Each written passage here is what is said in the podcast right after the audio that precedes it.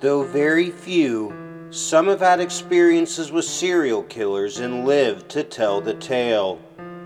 I'm your host, Sam Roper, and I've dug up some of those encounters to bring you first hand accounts from those who lived them.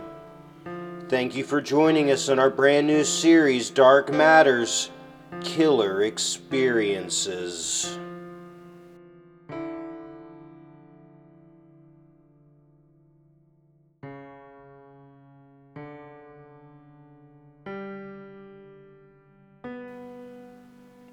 My name is Cora Amarero.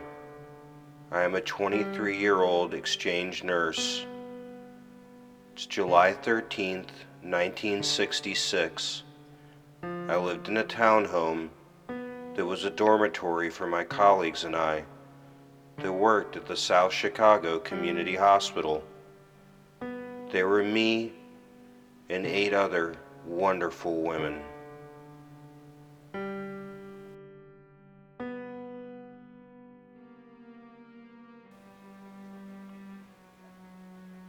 I remember like it was yesterday. I was ready to retire for the night when there was a sudden knock on the door.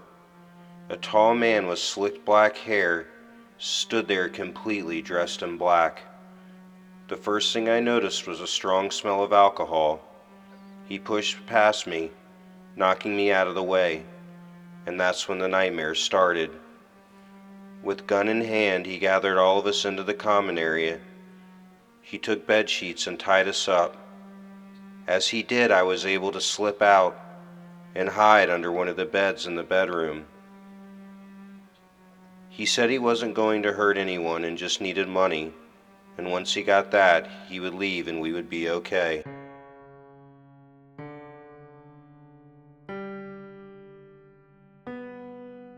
That unfortunately is not what he did and one by one he took my friends and roommates into the bedroom, where he raped, stabbed, and murdered all of them. One after the other, my friends were killed as I laid there, sometimes seeing and always hearing the horror that was taking place. For six hours I laid there, waiting for it to be over.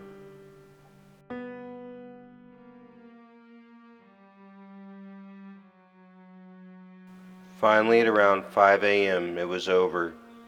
I don't know how, but somehow he forgot about me. He forgot about me and left. I immediately climbed out of the window, yelling for help. He killed them, I yelled. I don't remember much after that.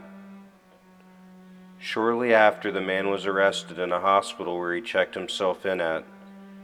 He tried to kill himself after he saw on the news I was alive. I was a living witness of his brutal crimes. My testimony led to the capture and incarceration of this evil, evil man. His name was Richard Speck.